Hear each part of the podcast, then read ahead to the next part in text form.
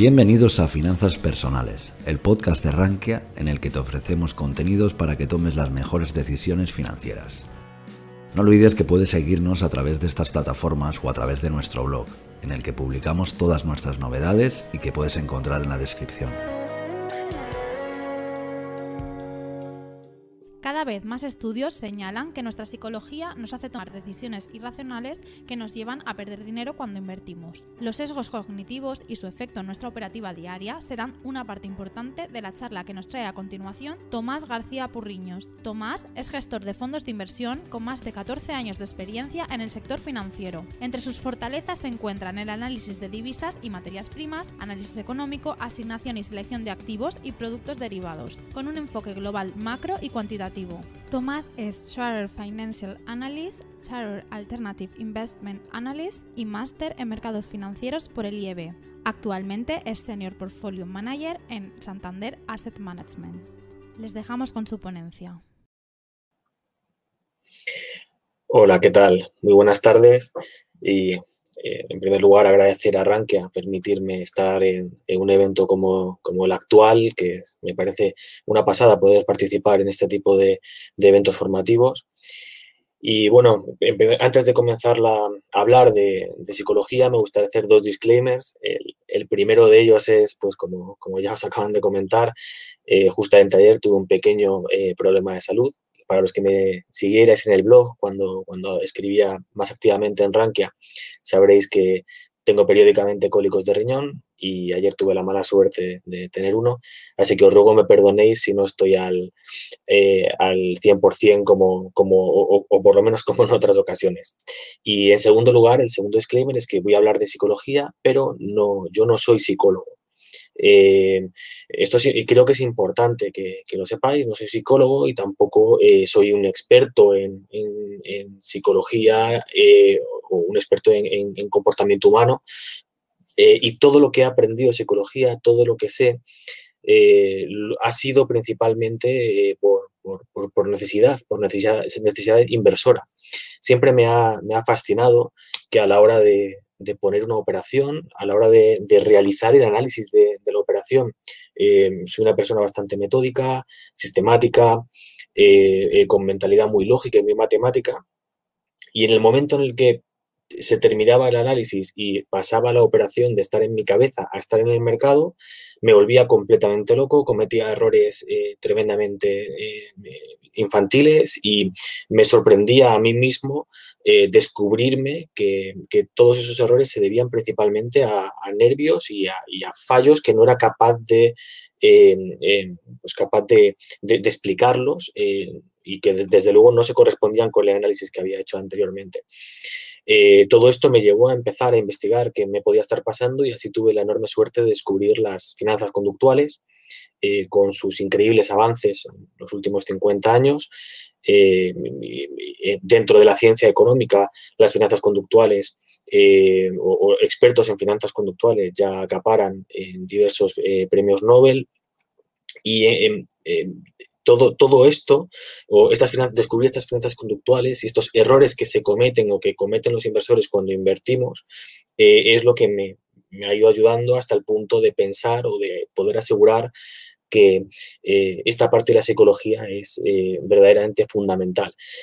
Se ha creado también, se ha generado también mucho mito en toda esta parte de la inversión, eh, quizá porque es una parte em, que es sencilla o divertida de explicar y que todos entendemos porque todos sentimos. Em, sea como sea, hay mucho mito en relación a la importancia que se le da. He llegado a escuchar que invertir es un 80% psicología, etcétera. Bueno, yo no voy a entrar en porcentajes, em, pero sí que es cierto que, dentro del aprendizaje de todo inversor debería incluir o tendría que estar incluida una parte psicológica, porque al fin y al cabo, ¿de qué nos sirve un análisis si luego no somos capaces de aplicarlo o si ese análisis está lleno de sesgos? ¿O de qué nos sirve eh, hacer un sistema de inversión o tener un proceso si luego por temas psicológicos no lo cumplimos o, o hemos planteado mal el proceso porque incurrimos en diversos sesgos? E, es en ese sentido en el que es importante no más que otras cosas. Si uno no sabe cómo hacer un sistema de inversión, pues de poco le va a servir tener una psicología contundente. O sea que eh, es sencillamente una, parte más que yo creo que, hay que tener en cuenta. Em, la importancia de, tener de, la psicología dentro de, o del, de, las, de, tener una actitud adecuada dentro de, la inversión se debe principalmente a las características que tiene, a las características propias que tiene la propia actividad de invertir. ¿no? Por ejemplo, eh, si tuviéramos que escoger una, opción, si tuviéramos que apostar porque somos capaces de conseguir una victoria en alguna de las siguientes actividades, por ejemplo, ganar un round contra Rocky Balboa, pues probablemente eh, Rocky Balboa nos, eh, nos machaca, no había más que verlo en bueno, cualquiera de las películas. Em, batirte en duelo contra eh, Íñigo Montoya, bueno, no tenemos nada que hacer, ni siquiera, como, como bien sabéis los que habéis visto la película de Princesa Prometida, ni siquiera con la izquierda tendríamos nada que hacer contra él. Pararle un penalti a, Oliver Atom, pues, lógicamente sería también una actividad prácticamente imposible. En general, cualquier tipo de estas actividades o eh, ganar a, expertos en este tipo de actividades, pues lógicamente es muy complicado. Ahora bien, si tuviéramos que superar la rentabilidad de un trade intradía eh, a Gordon Gecko, por ejemplo, si nos enfrentásemos al mejor inversor de la historia eh, y, tuviese, y, él dijese una, un trade y nosotros dijésemos otro, ¿creéis que podríamos superar en una sola operación? Pues hombre, si tenemos que elegir entre estas cuatro cosas, la única en la que tenemos cierta probabilidad de vencer es en esta, en esta cuarta opción. Y esto se debe a que la inversión tiene un componente que es puramente aleatorio, que no depende de nosotros, que no depende de nuestro análisis, que no depende de los expertos que seamos. No tenemos ni idea de lo que va a pasar en nuestra próxima operación. Ni idea, no, no lo sabemos. Lo que sí podemos tener cierta, mayor cierta idea o donde, se donde podríamos demostrar la profesionalidad o la maestría en la inversión es en el largo plazo o en el sistema que generemos, en cómo construimos la idea, no en una idea en concreto, al azar, porque a pesar de haber hecho los deberes de forma perfecta, en la inversión este componente aleatorio nos podría llevar a que, a pesar de haberlo hecho todo perfecto, la siguiente operación fuera negativa. Este componente aleatorio es el que nos, eh, el, que nos vuelve un poco locos. Esta incertidumbre a la hora de invertir es el que pone o, nos lleva a, incurrir en muchos sesgos para los que el ser humano eh, no está eh, realmente preparado desde un inicio. por ejemplo, hoy vamos a ver, en los próximos minutos vamos a ver bastantes estudios. Uno de los realmente interesantes que tiene que ver con la incertidumbre inversora es este. imaginemos que tenemos una urna eh, con 90 bolas, de las cuales 30 de ellas son rojas y luego hay 60, otras 60 repartidas entre amarillas y negras. Si tuviéramos que elegir entre, eh, o si nos dieran 100 euros por sacar una bola roja, porque la siguiente bola que saquemos, eh, si adivinamos el color, nos dan 100 euros. Si decimos que es roja, nos darían 100 euros. Si es de otro color, no nos llevamos nada. Y otra opción sería, nos dan 100 euros si la bola es negra o 0 euros si es de otro color.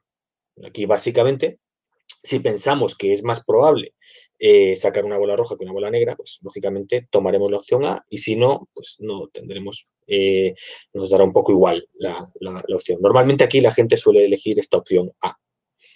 Vamos a plantear exactamente el mismo problema, pero desde otro punto de vista. Y es, con la misma pregunta, si eh, podemos elegir la opción C, nos darían 100 euros si la siguiente bola es roja o amarilla, 0 euros si es de otro color, o 100 euros si es bola negra o amarilla y 0 euros si es de otro color. Aquí elegiríamos la opción C si eh, pensamos que la siguiente bola o si, si, pensamos que la probabilidad de que la siguiente, eh, de que, de que la, siguiente bola sea roja o amarilla es más probable de que sea, eh, obviamente, en, negro o amarilla. Eh, aquí, curiosamente, la gente suele elegir la opción D. Y esto contradice totalmente lo que has hecho antes, o sea, la, decisión anterior. Básicamente, em, si, sacar una bola roja es más probable que sacar una, negra, em, al final sacar la amarilla también va a ser eh, más probable que, que, negra o amarilla. ¿no? Eh, es, esto se conoce como la paradoja de Ellsberg eh, y contradice lo que se conoce como la teoría de la utilidad esperada. Y es eh, eh contradeciría, diríamos, las reglas de la lógica a la hora de tomar decisiones. Y eh, es, es, también es conocido como sesgo de aversión a la ambigüedad. ¿Por, por qué ocurre esto? Simplemente cuando no conocemos la distribución de, probabilidades de la, decisión que vamos a tomar. Normalmente, aceptar un riesgo significa que nosotros conocemos una distribución, una distribución, sabemos cuál es la volatilidad, sabemos cuáles son los extremos, etcétera, y en base a eso tomamos una decisión. Pero no tenemos ni idea de, la distribución futura de nada. No, sabemos si nosotros lo único que tenemos es el pasado para pensar que el futuro será parecido. Entonces, el sesgo de la, eh, aversión a la ambigüedad básicamente lo que hace es que eh, elijamos aquello que consideremos que tiene una pizca o que pueda parecer o pueda representar más eh, algo como, como, probable, como que conozcamos. sobre, este, sobre este sesgo hay mucho escrito. En, el blog en su momento escribí un post llamado La paradoja de Ellsberg en el que explico un poco más. Y es curioso porque Bersky eh, un, importante investigador de las finanzas conductuales, decía, hablaba de que la única forma de, salir de este sesgo es eh, eh, con, lo que se conoce como el efecto competencia, con el problema de que ese efecto nos podría llevar a, tomar o a tener una falsa sensación de seguridad, de la que vamos a hablar en los próximos minutos. Es, como digo, es en estas situaciones de ambigüedad, en este tipo de situaciones en las que eh, no somos capaces de, tener la predicción, nuestro, cerebro se encarga o intenta para evitarnos el sufrimiento que nos causa. Eh, no saber la distribución futura, sencillamente nos hace pensar o se activan determinados sesgos que nos hacen creer que tenemos más control sobre las situaciones de los que de verdad tenemos. Eh, aquí hay casos, un, caso muy curioso eh, de lo que se conoce como la ilusión de control. Em, es lo que ocurre con los, semáforos en Manhattan. Está demostrado eh, y reconocido por las autoridades que hubo un momento en el que los semáforos de peatones, estos donde, donde pulsas y pone pulse verde y le das al botón, estaba demostrado que no existía ninguna relación entre pulsar ese botón y que el semáforo de peatones se pusiera en verde o no. No había relación. Esto ocurría no solo en Manhattan, también ocurría en Londres, por ejemplo, y está documentado, como digo, eh, por, diversos medios de comunicación. Eh, aquí básicamente lo que, se venía a decir o lo que venían a decir las autoridades es que el hecho de pulsar el botón y pensar que vas a acelerar el proceso o que tienes cierto control sobre el proceso de que se ponga en verde o en rojo el semáforo, eso va a evitar que, tengas la necesidad o, que, decidas, eh, que decidas cruzar. Esta ilusión de control también se ve en determinados estudios que hacían, estos estudios son bastante clásicos de, experimentadores como Allans, como Jenkins o Ward. Ellos básicamente lo que hacían era eh, ponían una luz que eh, parpadeaba, se encendía o se apagaba y le daban un botón al, al sujeto del estudio y le decían que pulsase el botón y le preguntaban al final eh, qué relación pensaba que tenía entre las pulsaciones que le hacía el botón y que la luz se pusiera en verde o en rojo, o que la luz se encendiese o se apagase. Em, ya os adelanto como spoiler que no existía ningún tipo de relación, era, los movimientos de la luz que encendía o apagada era puramente al azar. Sin embargo, la mayoría de sujetos del estudio, del experimento, señalaban que sentían eh, poseer eh, cierto tipo de control sobre que se encendiesen o se apagasen las luces. Imagino que por las propias conexiones que, hacía, eh, que hace tu mente cuando, de causa y consecuencia, cuando pulsaban y veían que efectivamente la luz se apagaba o se encendía. No, no, podían admitir el proceso entero, ¿no? De que, que no era un momento que a veces tenías control y a veces no, sino que en ningún momento habías tenido control como, como sistema. Eh, este es un ejemplo que a mí me gusta mucho usar también, y es el, del freno del acompañante. ¿Quién no ha estado en el, asiento del copiloto eh, intentando pisar el freno que no existe? Eh, pareciendo como intentar tener una sensación de control sobre el vehículo que, sencillamente no, se, no se tiene. Y luego, por otro lado, eh, muy relacionado con, con, la ilusión de control es lo que se conoce como el sesgo de autocomplacencia, que es pensar que nuestros éxitos se deben a eh, nuestras capacidades o a cosas que hemos hecho o a nuestra información superior, pero que nuestros fracasos se deben a situaciones ajenas o externas a, mm, eh, nosotros mismos. Esto es la famosa falacia del estudiante que señala que em, mm, he aprobado el examen o me han suspendido el examen.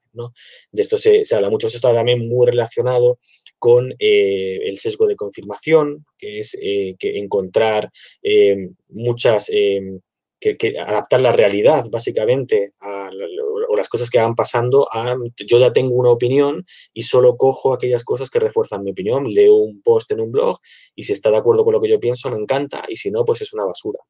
Eh, en general, todo este, este sesgo de autocomplacencia eh, nos puede hacer pensar que efectivamente tenemos más control de lo que tenemos, insisto, damos, pensamos que nuestros éxitos o nuestros aciertos cuando compramos una empresa, pensamos que se debe, eh, si esta triplica al año siguiente, pensamos que se debe a nuestra eh, gran capacidad de análisis y de encontrar empresas interesantísimas y no tanto a un factor que es el factor suerte que perfectamente podría haberse producido y de hecho podría ser incluso la principal razón de que, de que hayamos obtenido un resultado positivo en ese caso. Eh, este sesgo, como digo, también eh, tiene que ver con lo que nos gusta reforzar el ego y su uno de sus principales consecuencias, uno de sus principales problemas es lo que se conoce como el exceso de confianza. Nos puede, si, si, pensamos realmente que todos los éxitos se deben a nosotros, podemos tener cierta sensación o cierto, eh, cierto exceso de seguridad a la hora de invertir que nos lleva a sobreoperar, a eh, entrar en determinadas cosas que entendemos peor de lo que realmente pensamos entender etcétera. Y tiene también un efecto muy interesante que, no quería dejar de comentar, que es lo que se conoce como em, em, eh, el carácter autolimitante del exceso de confianza. Y es, para no herir nuestro ego, por adelantado comenzamos a excusarnos en algo externo, como por ejemplo si vamos a jugar un partido de tenis y podemos empezar a decir que nos duele la pierna eh, de cara a que si luego ganamos, pues fíjate, hemos ganado, qué buenos somos, a pesar de tener esos problemas que teníamos en la pierna, y si nos sale mal, pues bueno, al fin y al cabo nos dolía la pierna. Algo así como empezar una conferencia en Rankia 24 horas diciendo que uno no está al 100% porque ha tenido un, eh, un, cólico de riñón y por lo tanto si sale bien, fíjate, soy capaz de, de, hacer una conferencia bien incluso teniendo un cólico, incluso con problemas de salud y si sale mal, pues le tendremos que echar la culpa al cólico. Por otro lado, otro, otro problema de, otros sesgos mentales, cuando hablo de sesgos, hablo de trampas que nuestra propia mente nos está poniendo, eh, relacionados con, esta incertidumbre que tienen los mercados financieros o con este carácter aleatorio de los mercados financieros, eh, es eh, la generación de relaciones espurias, es decir, que generamos o encontramos causas y consecuencias en cosas que no tienen causa y consecuencia. Aquí, por ejemplo, pongo un gráfico divertido del consumo de, pollo por cápita y cómo se correlaciona con las importaciones de petróleo. Obviamente una relación muy absurda, pero el hecho es que luego hacemos relaciones muy absurdas también en los mercados financieros eh, también en la vida, pero hoy estamos hablando de mercado financiero. Y eh, un ejemplo clarísimo es lo que se conoce como el barómetro de enero, que estoy seguro de que lo habéis escuchado cientos de veces. Cada enero, cada, eh, según termina la primera semana de enero, ya empezamos a ver medios de comunicación, analistas, etcétera, hablando del barómetro de enero. Y viene a decir algo así como que si los cinco primeros días de enero son positivos, el resto del año será positivo. Porque esto parece ser que el 80% de las veces que los cinco primeros días del año son positivos, el 80% de las veces el año termina también en positivo. Y esto al final es una... Eh, no, existe ningún tipo de relación de causa y consecuencia, más allá de que si los siete primeros días de enero el mercado sube un 80%, pues luego tiene que perder ese 80% para terminar el año en negativo. Es decir, es un, pero quitando ese, ese hecho, eh, lo cierto es que, ¿qué más da? Como lo hagan los cinco primeros días de enero en, un mecanismo como son los mercados financieros que ajustan continuamente. Lo cierto es que eh, podemos encontrar causas de este efecto muy sencillas. Antiguamente, lo que se conocía como efecto enero, estacionalmente, enero solía ser un año eh, relativamente positivo. Eh, y eh, en, en, el mismo sentido, la mayoría de años en bolsa, dos de cada tres años en bolsa, cierran en positivo. Por lo tanto, si tienes dos hechos, que es que enero suele ser un mes positivo estacionalmente o solía serlo estacionalmente un mes positivo, y otro hecho, que es que todos los años la bolsa, dos de cada tres años cierran en positivo, pues lo lógico es que esas dos cosas ocurran muchas veces. Eso no significa que estén relacionadas, significa que ocurren muchas veces, juntas. Como por ejemplo, eh, eh, si el Real Madrid es campeón de liga o segundo en, la liga, si, queda entre los dos primeros puestos, la probabilidad de que al año siguiente el IBEX termine en positivo es del 80%. Obviamente no tiene ninguna correlación, pero son cosas que suelen pasar. El Madrid suele estar entre los dos primeros puestos. Este año en concreto en el segundo. Eso no, va, eso no significa que el IBEX vaya a subir este año, a pesar de que, de que podría hacerlo. En cuanto a eh, otro de estos indicadores, es el conocido como indicador de la Super Bowl, eh, como ya sabéis, que depende del, equipo que, Vaya, se me está acabando la batería de... Disculpadme, voy a cargar la batería del, del ordenador, que como decía no estoy al 100% y me he acordado absolutamente de todo, excepto de poner a cargar el ordenador y no me gustaría que se quitara en mitad de la charla, lógicamente.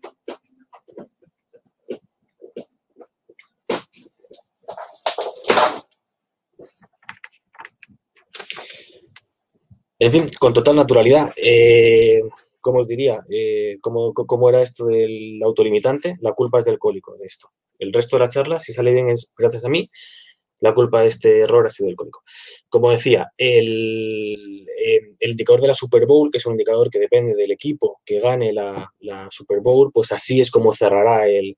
Eh, parece una tontería, pero es que son, cosas de las que se hablan y esto ha llegado a aparecer en el, eh, almanaque de, los traders. Son, son cosas increíbles, pero, pero así pasan. Y esto es, nos hemos ido casi a la broma. Pero el hecho es que hay otros indicadores que se dan por hecho, que porque sí, eh, hay una relación, como por ejemplo, eh, prácticamente cualquier indicador técnico, eh, en muchas ocasiones se entiende como si por el hecho de que se forme un doble techo va a caer el mercado. Y esto no es causa y consecuencia. La pregunta es por qué se ha formado ese doble techo. El análisis técnico tiene que estar, no quiero decir que sea inútil en sí mismo, lo que quiero decir es que debe estar contextualizado lógicamente debe ser capaz de interpretarse y en base a eso eh, entenderse. Muchas veces eh, se opera un fenómeno técnico sin entender, la, sin entender su base. Y ya no voy a eso. Muchas veces se genera un sistema en base a un mecanismo técnico sin entender para nada su base, como por ejemplo hacer un sistema basado en cruces de medias. Si no se entiende muy bien por qué eh, se producen esos cruces de medias, es, es a lo que me refiero. Entonces, muchas veces quien dice indicadores técnicos dice otros indicadores, como podrían ser indicadores fundamentales, ratios fundamentales, eh, etcétera, que parece que el hecho de que las bolsas estén caras por el PER eh, ya indica que vamos a tener rentabilidades negativas en el futuro, cuando podría estar perfectamente justificado que eso ocurra o no, eh, pero no tiene por qué tener relación una cosa con, con la otra. Lo que me refiero es que muchas veces generamos estas relaciones de causa y consecuencia sin que para empezar, sin que existan y sobre todo sin investigarlas o sin trabajarlas, sin trabajar en ellas. Nuestra, nuestra, esto es, eh, normalmente se produce, como digo, por una trampa de nuestra mente que nos hace pensar que estas correlaciones existen. Hubo un momento hay un, para explicar este, eh, eh, para explicar este hecho de correlaciones espurias, un investigador llamado Neyman demostró una correlación entre el incremento en las poblaciones de cigüeñas en una zona determinada y el incremento de natalidad de dicha zona, con una relación en torno al 70-80%. Pues eso, al final prácticamente todo puede ser justificable. En resumen, eh, las actividades que tienen un alto componente de aleatoriedad eh, exigen el largo plazo para poder demostrar que sabemos de eso pero nosotros no nos gusta la incertidumbre que se genera por el camino y de hecho la mente no está preparada para esa incertidumbre. Eh, uno de los, eh, una de, los, eh, de las trampas que nuestra mente nos pone o una de las formas de defendernos de esta incomodidad que nos genera la incertidumbre es pensar que tenemos más control del que en realidad tenemos. Y inventamos patrones, reglas eh, para justificar eh, este, este control, esta capacidad de poseer control sobre cosas de las que sencillamente no vamos a poder controlar nunca. Por empezar, em, ya hemos hablado de sesgos, hemos hablado de eh, un poco de por qué la actividad inversora genera o por qué los que trabajamos en la inversión, em, em, o los que la, inversión es una actividad que nos lleva a cometer tantos eh, errores o nos lleva a caer en tantas trampas mentales. Para ello es interesante entender cómo funciona nuestro, eh, nuestro sistema de procesar la información. En este sentido, Kahneman, en, su libro Pensar rápido, pensar despacio, nos habla de los dos sistemas que existen, los dos sistemas en los que el ser humano procesa la, información que recibe del exterior aquí estés viendo 2 más 2 y no creo que haya una sola persona entre vosotros que esté pensando algo que no sea 4. Básicamente es, hay que hacer un esfuerzo mental para pensar una cosa distinta. Ahora bien, si os dijera 132 por 225, tenéis 3. Ya eh, es obvio que para resolver esta operación em, no es tan sencillo. Para esto necesitamos tiempo. Eh, pensar despacio. Eh, la otra era algo intuitivo que nos venía a la mente y aquí nos exige activar otro sistema que no llevamos activado eh, por defecto, nos exige pensar con más, eh, con más calma, como digo. En ese sentido existen dos sistemas, el conocido como sistema 1, que es el que llevamos activado por defecto. Es, es automático, es intuitivo, es rápido, lo único que nos exige es experiencia, genera patrones, genera atajos, es pragmático y nos lleva a cometer muchos, muchos errores. A mí me gusta llamarlo sistema Homer. Y luego, por otro lado, está el eh, pensamiento eh, lento, eh, el pensar despacio. es consciente, es lógico, exige mayor gasto de energía, exige conocimiento, además de experiencia, utiliza hipótesis, utiliza lógica. Este pensamiento es un pensamiento lento y en vez de sistema 2, a mí me gusta más llamarlo Spock. Eh, en generalmente estamos luchando entre Homer y Spock. Y eh, Homer nos lleva, como digo, ese, eh, nos lleva a cometer o a caer en sesgos que nos llevan a cometer errores, a utilizar atajos que nos llevan a cometer errores. Y Spock es el que nos ayuda a deshacernos de ello o a no caer en ellos. En este sentido, veo, creo que es fundamental saber que no eh, que estos errores, estos errores mentales, por mucho que los conozcamos, no los vamos a eliminar. Nos van a seguir pasando. Lo que podemos es identificarlos y trabajar sobre ellos y corregirlos, porque los tenemos identificados. Pero no vamos a poder eh, cambiar o no vamos a poder evitar pensar de determinada forma porque es que estamos genéticamente hechos para pensar de determinada manera o para cometer ese tipo de sesgos. Eh, este es un ejemplo muy visual. Eh, tenemos que elegir aquí la línea más corta, ¿no? Me imagino que esto nos lo sabemos todos, ¿no? ¿no? hay líneas más cortas, son las dos exactamente iguales, ¿no? Esto es una conspiración de nuestra mente que nos ha llevado a cometer este error eh, o a caer en esta trampa visual. Eh, es que no podemos evitar caerla. Es que la línea de abajo parece más corta, lo miremos como lo miremos, lo único que podemos hacer es activar a Spock, medirlo y darnos cuenta de que efectivamente las dos tienen el mismo tamaño. Pero no podemos, no, había manera, no hay manera de que no caigamos una y otra vez en este error. Nos va a seguir pareciendo más larga la línea superior. Eh, y en ese sentido, seguiremos cayendo en, estos sesgos. Es decir, nosotros procesamos eh, la información a través de dos sistemas, uno que es más rápido, otro que es más lento. Eh, normalmente llevamos el sistema rápido activado por defecto porque consume menos energía, porque nos ha venido mejor para la supervivencia. Eh, pero este sistema toma muchos atajos y nos lleva a cometer errores, sobre todo, como decíamos antes, en situaciones de máxima incertidumbre. No somos buenos eh, calculando probabilidades. Este sistema no es bueno calculando probabilidades. Eh, este sistema es bueno haciendo la cuenta de la vieja. Y no podemos evitarlo. Sencillamente tenemos que reconocer el sesgo y trabajarlo para, una vez lo hemos identificado, sencillamente evitarlo. En este sentido, como digo, hay muchos sesgos eh, menores, como por ejemplo, solemos valorar más las cosas que tenemos que las cosas que eh, eh, creemos que las acciones que tenemos valen más o cuando las hemos heredado tenemos cierta tendencia a, tener cariño a acciones, por ejemplo, frente a otras. Y esto no lo puedes evitar, no le vas a perder el cariño a esa acción que te ha hecho ganar tanto dinero que también te vino en un momento o que has heredado. No lo puedes evitar, es un tema puramente sentimental. Eh, pero una vez reconocido que normalmente los, solemos tener este sesgo, eh, hay que trabajar sencillamente para, evitarlo, por ejemplo, tener, tener acciones de, de las empresas para las que trabajamos, tener exceso de acciones para esa empresa, porque pensamos que la conocemos mejor, eh, o porque sencillamente también le puede ser que, porque le tengamos cariño. Esto es algo que nos va a seguir pasando. Eh, como digo, vamos a seguir pensando que la conocemos mejor, porque trabajamos allí, pero la realidad es que eh, no tiene por qué ser así y sobre todo mm, podemos, puede haber mejores inversiones o podemos tener una diversificación inadecuada en base a ese planteamiento. Una vez lo sabemos, no hay más que tratar de poner em, tratar de poner soluciones para no continuar cayendo en este error. No digo que sea fácil, porque, porque obviamente como no podemos cambiar esa mentalidad, eh, es algo que nos va a seguir costando. Solo digo que es lo necesario. En cuanto al sistema 1, como decíamos antes, en situaciones de incertidumbre, no las situaciones de incertidumbre no se le dan muy bien porque tampoco es que se le den muy bien las matemáticas. Como digo, es muy bueno en cuentas de la vieja, pero no es tan bueno eh, a la hora de calcular probabilidades o a la hora de hacer cálculos más complejos.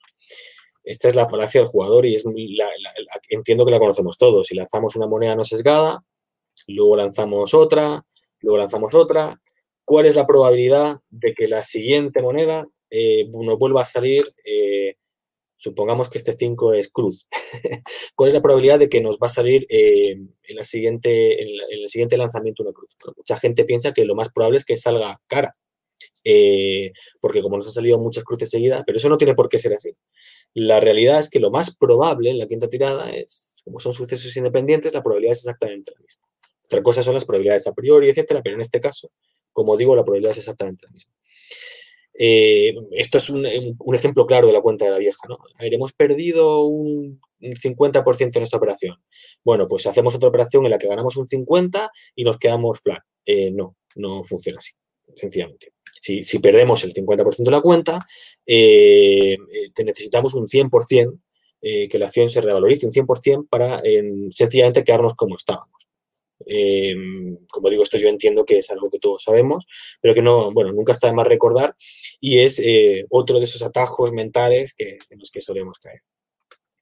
Esto es menos, eh, menos conocido, pero también ocurre y es eh, si nosotros, ¿cuál de estos fondos diríais que es mejor? ¿En, cuál, ¿En cuál invertiríais? Mucha gente eh, piensa que son iguales porque como el retorno simple es similar, pero esto no es verdad. En, inversión, el camino que recorres hasta llegar a un resultado también es importante. Entonces, el fondo que tiene una menor volatilidad es el fondo que mejor lo hace en el rendimiento final, en el rendimiento total. Entonces, lo que tenemos, necesitamos es el rendimiento compuesto, que si os fijáis, según va aumentando la volatilidad en los fondos, eh, se va, cayendo el retorno compuesto y por tanto es menos interesante, lógicamente, un fondo con un rendimiento medio del 5% que una volatilidad gigantesca. En todo caso, no, no somos capaces de entender o de saber que lo estamos haciendo mal. Y esto es curioso porque eh, en, un estudio, un experimento que hacen Baron y Hasley, eh, se busca a inversores y se les pregunta se, les eh, hace elegir entre la opción de arriba, no arriesgarse y ganar 200 euros con seguridad, o arriesgarse y con un 80% de probabilidad ganar 500 euros o con un 20% de probabilidad no ganar nada.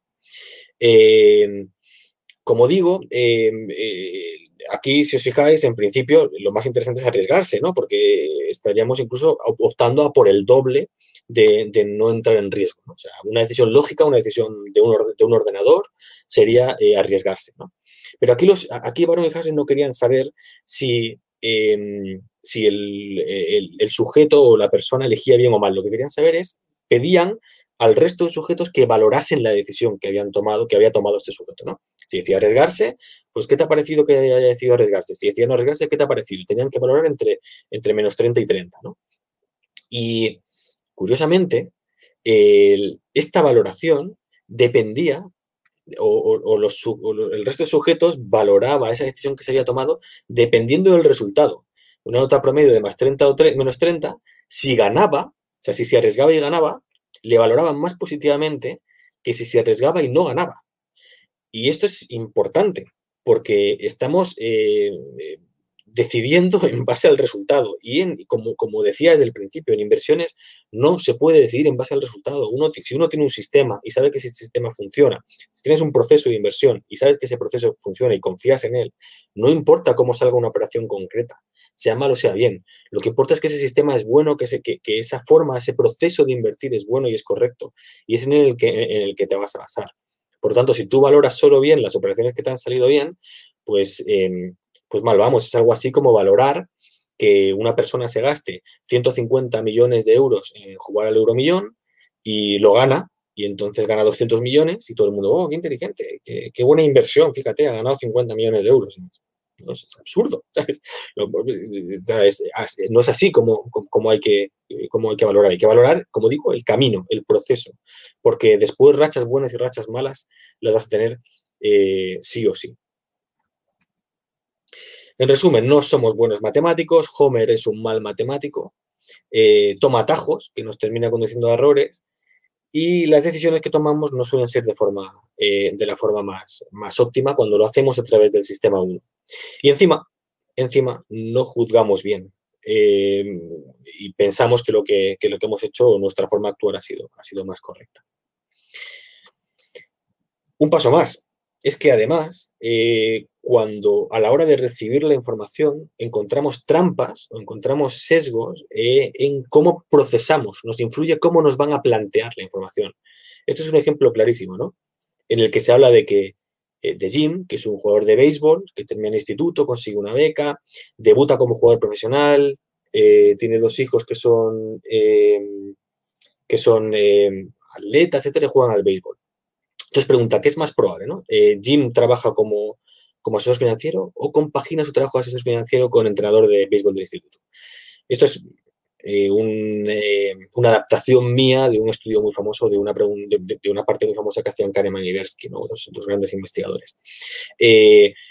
bueno, aquí normalmente la gente suele elegir la, la dos, cuando la realidad es que lo más es más probable A que A y B. Eh, es decir, con la información que nos han dado, que es ninguna prácticamente, eh, nuestra mente ha procesado y directamente ha categorizado a Jim como un deportista y por lo tanto ya nos parece que lo más probable es que sea deportista, cuando en realidad no tenemos ni la menor idea. Y ante no saberlo, eh, pues lo más probable es, obviamente, como digo, lo, lo, que menos incluye. En ese sentido, podemos categorizar empresas como value o como growth eh, de forma incorrecta. Eh, podemos, eh, que, es, que es algo que, suele pasar mucho, representar, utilizar, decidir que el índice mm, europeo tiene demasiada exposición a bancos sin haber pensado que a lo mejor esta exposición a bancos en los últimos 10 años ha descendido.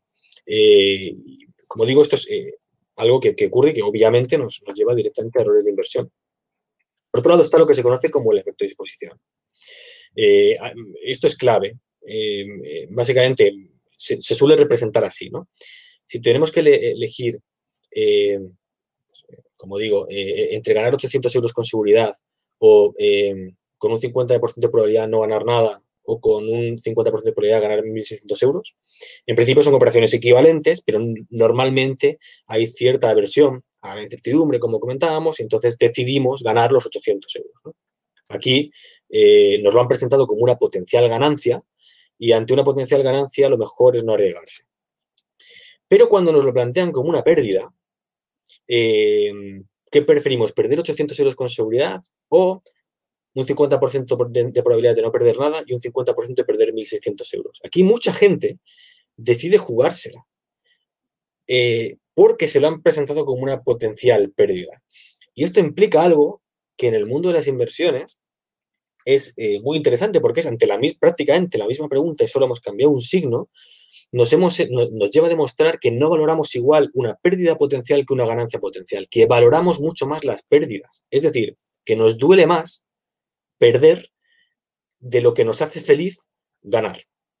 Em, y esto es, eh, nos lleva a un error muy, muy, muy gordo, que es lo que se conoce como el efecto de exposición, y es cerrar las pérdidas y dejar, eh, perdón, eh, dejar correr las pérdidas y cerrar las ganancias. En cuanto ganamos un poco, cerramos la operación y sin embargo, cuando vamos perdiendo nos cuesta mucho más eh, ser sistemáticos y ejecutar en los momentos en los que, bueno, ya esto ha sido una pérdida y lo reconocemos. Nos cuesta más reconocer las pérdidas porque nos duelen más.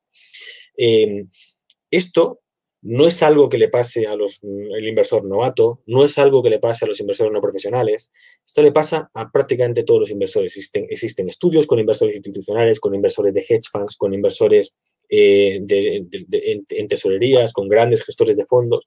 Esto es algo que nos pasa a todos, porque lo llevamos enraizado en nuestro, en nuestra humanidad y diría más, lo, lo llevamos enraizado en nuestra mentalidad de primate. aquí, si os fijáis, pongo un mono porque eh, comentaré, lo comentaré brevemente. Hay unos experimentos muy interesantes que os recomiendo que echéis un vistazo por, por internet que hacen em, eh, Keith, Chen con Lauri Santos em, eh, con monos capuchinos. Hay incluso un documental sobre esto. resulta que estos investigadores tienen acceso a unos monos que saben valorar o que ya estaban educados en valorar relativamente el dinero. Entonces ellos sabían, tenían ciertos conceptos de cómo utilizar o de, a ellos les daban una especie de discos dorados eh, con los que luego podían hacer intercambios con los investigadores de uvas o guminolas, etc. Y entonces ellos podían, eh, eh, como digo, ellos sabían, sabían utilizarlo como para realizar este intercambio. a estos monos se les hace uno de los estudios que se les hace es a ver si soy capaz de explicarlo correctamente, llega, un investigador y uno, de los investigadores se acercaba a los monos, y siempre el mismo investigador, y les enseñaba una uva. Eh, después eh, el mono la cogía, eh, la pagaba, y después de dársela tiraba una moneda al aire, si salía cara le daba otra, si salía cruz no le daba nada. y había luego otro investigador, que también era siempre el mismo, y el otro investigador lo que hacía era, eh, enseñaba dos uvas y le daba una al mono y eh, tiraba la moneda, si salía cara, se quedaba él con la uva, si salía cruz, se la daba al mono. Básicamente el mono recibía siempre una uva eh, a cambio de su moneda y luego otra que dependía del azar, solo que un investigador las presentaba como una ganancia, es decir, se tiraba primero la moneda y luego daba la uva, y el otro investigador lo enseñaba como una pérdida, le enseñaba dos uvas y dependiendo del azar le quitaba. Al cabo de pocos días, todos los monos iban con el investigador que mostraba las uvas como una potencial ganancia. Em, insisto, es algo que está en nuestro, en, nuestro espíritu y es muy complicado de vencerlo, aunque es posible a través de, em, eh, primero conocer, segundo conocer que es un sesgo, tercero conocer que es un sesgo complicado de corregir y cuarto ser sistemático, eh, tener un proceso, un proceso bien definido, eh, probablemente saber cuál es, eh, qué vamos a hacer de antemano, no, no, tomar decisiones una vez estamos invertidos. Hay que tener en cuenta que, todo lo que todas las decisiones que tomemos cuando estamos invertidos van a ser muy basadas en, o, muy, con muchos sesgos. Van a intervenir muchos más sesgos que todo lo que decidamos antes de intervenir, que podemos ser puramente Spock y que no necesitamos tomar decisiones tan emocionales en, eh, ahondando un poquito más en, este efecto de disposición, eh, me gustaría también añadir el efecto escalada, porque es algo que ocurre bastante eh, en determinados inversores y tiene que ver también con esto que digo de no tener predefinidas las entradas y las salidas. Este, es un, este experimento de matemáticas lo hizo mi profesor de matemáticas de segundo de UP, al, que, al que le debo mucho, de primero de UP, disculpadme, al que, al que mucho le debo. y básicamente consistía, eh, vamos a, vamos a imaginar, vamos a subastar un euro. Las reglas son las siguientes. Como cualquier subasta, gana el que haga la oferta más alta. La base es un céntimo, es decir, las apuestas suben de céntimo en céntimo. Y el segundo mejor postor, para asegurarnos de que cuando la gente puja, puja con motivo, el segundo mejor postor también va a tener que pagar al organizador lo que haya ofrecido. Es decir, el primer postor paga y se queda el euro, el segundo postor eh, paga, pero eh, como ha quedado segundo, no se llevaría el euro, sencillamente pierde el dinero. La pregunta es, ¿cuánto pagaríais? ¿Cuánto creéis que se llegará a pagar por este euro? ¿no? Este, este juego eh, avanza de la siguiente manera normalmente. Alguien empieza ofreciendo, es muy fácil siempre que alguien ofrezca un poco más, ¿no? Si uno ofrece 10, pues otro ofrece 11, el que ofreció 10, pues ofrece 12, pues al final eh, sigue siendo inferior a un euro, es decir, va a pagar por el euro menos de lo que vale, 12 céntimos por un euro, eh, y si no lo hace, como el segundo postor también tiene que pagar, pues ya perdería 10 céntimos, entonces le compensa pagar 12, ¿no? Con el mismo razonamiento, cuando el, el que ofrece 11 y cuando está en 12 ofrecerá 13, porque sigue siendo menos que un euro, y si no, se quedaría sin nada. El primer punto divertido son los 50 céntimos, ¿no? Eh, alguien ofrece 51 céntimos eh, y esto asegura al organizador ganar pase lo que pase. El que ha organizado el juego se va a llevar eh, por su euro los 51 céntimos que le paga el ganador y los 50 céntimos que le paga el perdedor. No tiene mucho misterio más allá de cara a las decisiones que toman los participantes, pero siempre está bien tener esto también en cuenta. El punto crítico llega con el euro. Hasta 99 céntimos eh, siempre hay alguien, siempre, siempre hay una ganancia para el que apuesta, para el que pone ¿no? 99 céntimos por un euro, sigue siendo pagar un céntimo menos de lo que vale. Eh, si ofreces un euro, ya ni ganas ni pierdes, te quedas flat. ¿Cuál es el problema? Que el segundo postor, cuando vea esto, siempre va a preferir pujar 1,01 y entonces perder solo un céntimo, quedarse con el euro, pagar un céntimo más de lo que vale el euro y quedarse con el céntimo, que perder 99 céntimos. Y esto genera una espiral que puede terminar, pues nosotros lo hicimos con pesetas, subestábamos 100 y por más o menos por las 500 pesetas el profesor tuvo que pagarlo. Em, se lleva un, efecto, es lo que se conoce como efecto escalada hasta que se acabe nuestro dinero o nuestra paciencia. Y esto ocurre mucho más de lo que cuesta, de lo que, de lo, de lo que, de lo que, se, de lo que se escucha. Por ejemplo, en una decisión empresarial que muchas veces se, se, se, imaginar que hemos invertido 12 eh, millones de euros en hacer un desarrollo y tenemos que invertir, que falta por invertir un millón de euros más eh, en ese desarrollo. Y nuestra competencia acaba de sacar justo justo antes del año en el que, nos, en el que íbamos a invertir el, otro millón, acaba de sacar un producto que es mucho mejor que lo que nosotros estábamos desarrollando. ¿Qué hacemos?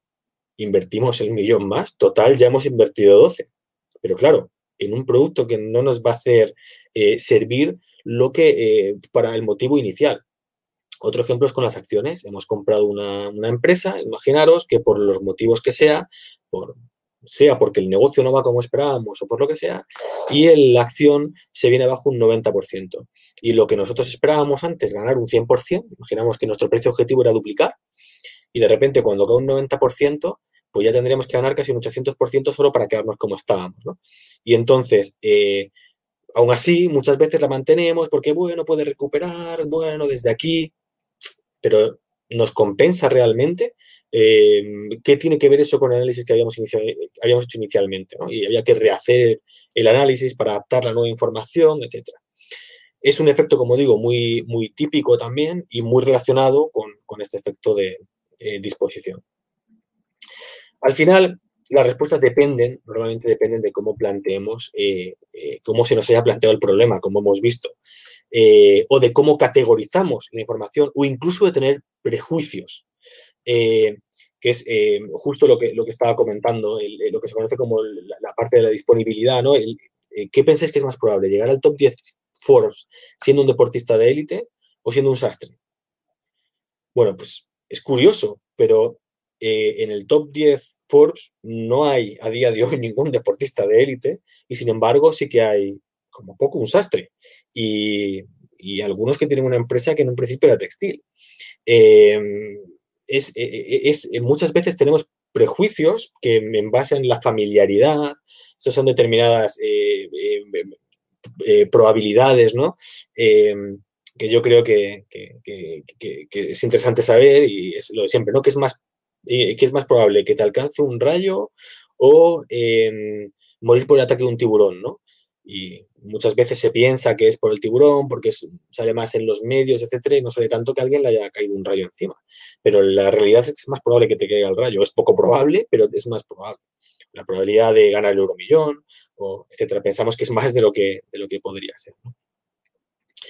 Al final es eso, las respuestas dependen de cómo nos amplian toda la información, de cómo la categorizamos o de los prejuicios que tenemos a la hora de, antes de tomar la decisión. A veces esta información no genera eh, nada nuevo, sino que nos lleva a cometer más errores porque eh, hemos categorizado mal o pensamos que algo es de una forma, insisto, pensamos que, que porque tal compañía siempre ha sido, de, haya tenido tal ratio, eh, por lo tanto esto ya lo categorizamos en nuestra mente para siempre como value y a lo mejor y tomamos una decisión en base a la subida o bajada de tipos de interés porque pensamos que eso le afectar más o menos y eso nos lleva a cometer un error. Y finalmente valoramos más las pérdidas que, las ganancias. En ese sentido también me gustaría comentar, aunque no hay tiempo, eh, cómo nos influyen eh, los demás. O sea, no solo nos influimos nosotros que pensamos que tenemos control sobre las cosas, eh, no solo nos influye en cómo nos plantean la información, no solo nos influye que somos malos matemáticos y que tomamos malas decisiones cuando las hacemos con el sistema 1, sino cómo nos influyen los demás, que nos influyen mucho. Y en este sentido, eh, los estudios de Arts o de Burns eh, son ya clásicos, que enseñaban, básicamente, había 10 personas compinchadas, o 9 personas compinchadas y una que tomaba una decisión. Y se les preguntaban cosas como cuál es la línea que más larga, etcétera. Y me estoy resumiendo mucho, obviamente, este, en los estudios, pero básicamente consistían en esto. Entonces, imaginamos que había 10 estudiantes, uno de ellos era el sujeto del, del estudio y 9 de ellos estaban compinchados. Entonces les enseñaban fotos y les preguntaban si eran iguales una línea y otra, ¿no? que sí que eran iguales. Pero los otros nueve decían que no, que las líneas eran muy distintas. Entonces se compinchaban para decir cosas distintas. ¿no? Y entonces en torno al 30-40% de los sujetos, por temor a grupo o por lo que sea, terminaban eh, diciendo también lo mismo que decía el resto. Eh, y los que no lo hacían, incluso los que decían que, bueno, que, que no, que es que no eran iguales, se sentían tremendamente incómodos. Eh, en el mismo sentido, eh, otros experimentos más fuertes sobre esto, sobre la tercera ola o el experimento de la, cárcel de, la cárcel de Stanford, hay película que os recomiendo vivamente. Y finalmente el experimento de Milgram, que nos lleva a, que es el más retorcido de todos y nos lleva a mostrar, existen también documentales sobre este experimento, que nos lleva a mostrar cómo somos capaces de, o, cuánto, hasta dónde nos puede influir los demás, sobre todo cuando pensamos que son figuras de autoridad. En este contexto que estábamos, eh, que, decimos de que nuestras opiniones dependen de, la opinión de otros, de lo que pensamos, de lo que nos ordenan, o la propia influencia de la masa, más todo lo que hemos visto antes, cuando lo mezclamos, podemos pensar que los mercados están completamente locos y llenos de decisiones irracionales y todas las decisiones del conjunto están equivocadas. Y lo curioso es que no, no es verdad.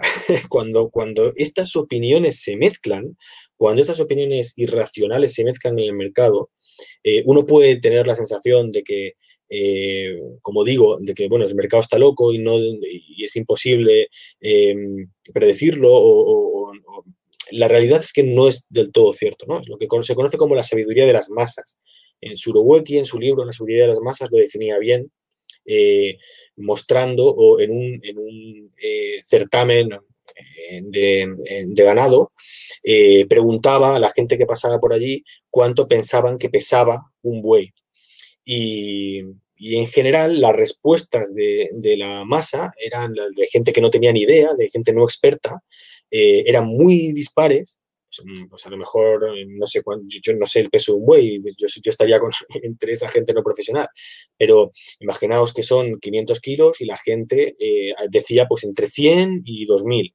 Es decir, muy dispares, pero en promedio, en promedio, se quedaban muy cerca de la realidad.